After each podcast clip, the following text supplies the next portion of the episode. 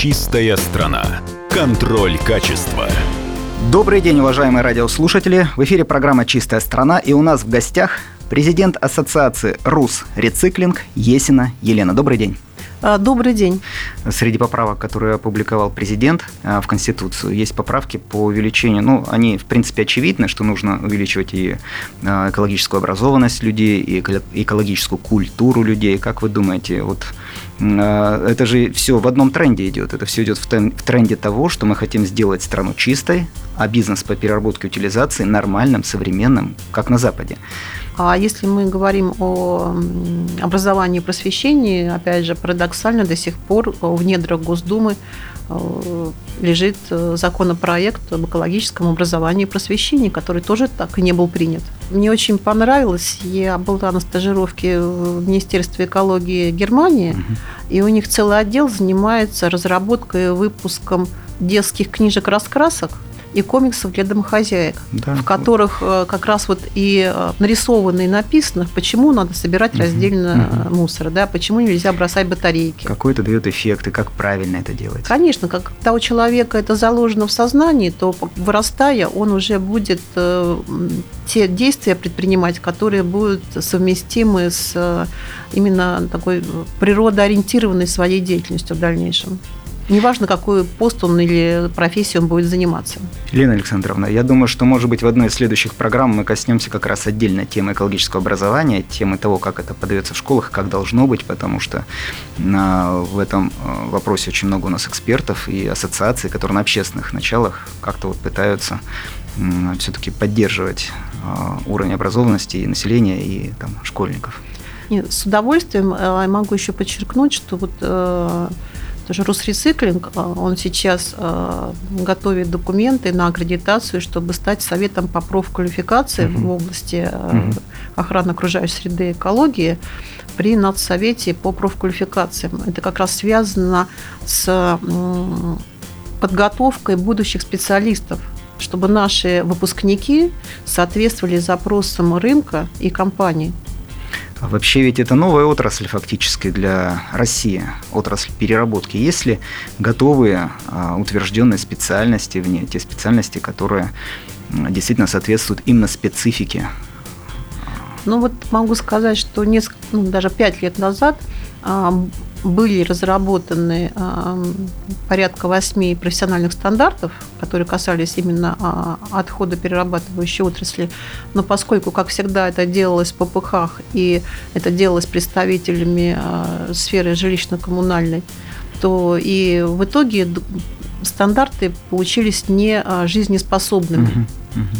Сейчас, значит, идет некая актуализация, но, опять же, она проходит на площадках ЖКХ, и в итоге мы опять не получим того, угу. что хотелось бы для а, наших выпускников. А, поэтому это и было принято решение вот нашей ассоциации именно создать совет э, профильный в области экологии, природопользования, экологической безопасности, и мы уже подписали соглашение о более чем а, с 10 вузами Российской Федерации, которые заинтересованы и в создании и развитии а, новых профстандартов, новых специальностей, потому что ну, а многие вещи, они просто вот э, требуют э, подготовки именно специалистов нового уровня и нового профиля. Ну, даже если взять вот сейчас те мусоросжигательные заводы, которые ставятся в Подмосковье, первые четыре, там, и один в Казани, там же японская технология Хитачи. А наши специалисты должны быть готовыми. И более того, нужно заменять их, нужно локализировать и оборудование, и технологии, чтобы уходить от лицензии. А, ну, я могу сказать, у меня особое отношение э, к мусоросжигательным заводам. Ну, и... это, по-моему, это простой способ решения всех проблем. Сожгли и...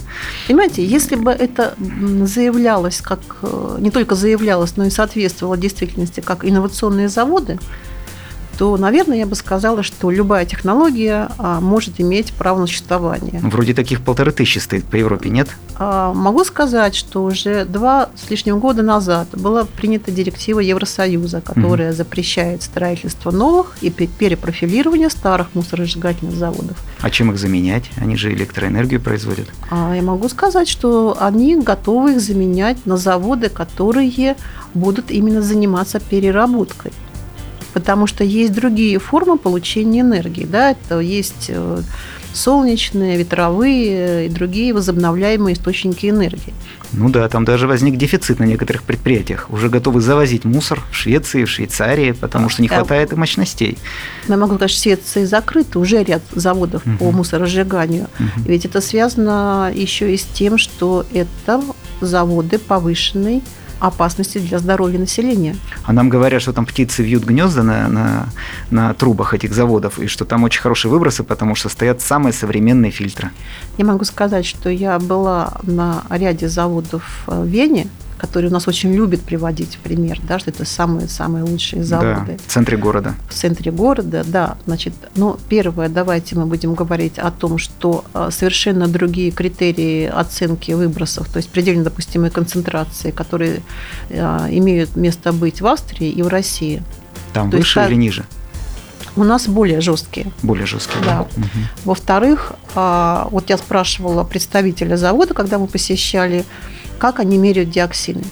Они диоксины меряют э, два раза в год на территории промплощадки. У них нет мониторинга по, э, по выхлопу оценке самого. выбросов угу. за границей этого угу. завода. Угу что не дает возможности именно э, оценить его с точки зрения влияния на окружающую среду. За Вы имеете в виду, что есть некое облако, которое может оседать не в рамках площадки? то есть ну, законы физики и химии ну, отменить да, нельзя, соответственно, позже. есть угу. математические модели, по которым, угу. вот, заложив определенную там, концентрацию, замеренную угу. трубе, можно спрогнозировать, как и куда она пойдет, угу. вот этот выброс и, соответственно, след всегда диоксиновый определяется еще и по почвам. Да. А они в трубе разве не меряют концентрацию? Они меряют, но очень-очень редко, потому что это, вернее, как они не меряют концентрацию, они делают отбор проб. Угу. Потому что э, сама э, система именно э, оценки этого выброса по, по диоксинам, она очень-очень дорогая. У нас в России всего две лаборатории аккредитованные диоксины. Угу. И тогда мне встает вопрос, а каким образом РТ Инвест будет контролировать выбросы?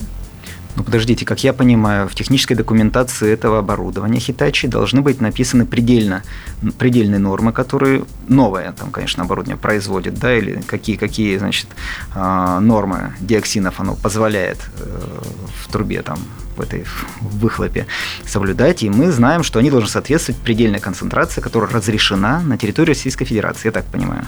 Это в идеале. А, вот по прошествии а, почти трех лет мы получили сейчас всю проектную документацию по одному из заводов, а, это Воскресенский район угу. Свистягина, угу. и у нас проходит общественная экологическая экспертиза, которая закончится в конце марта.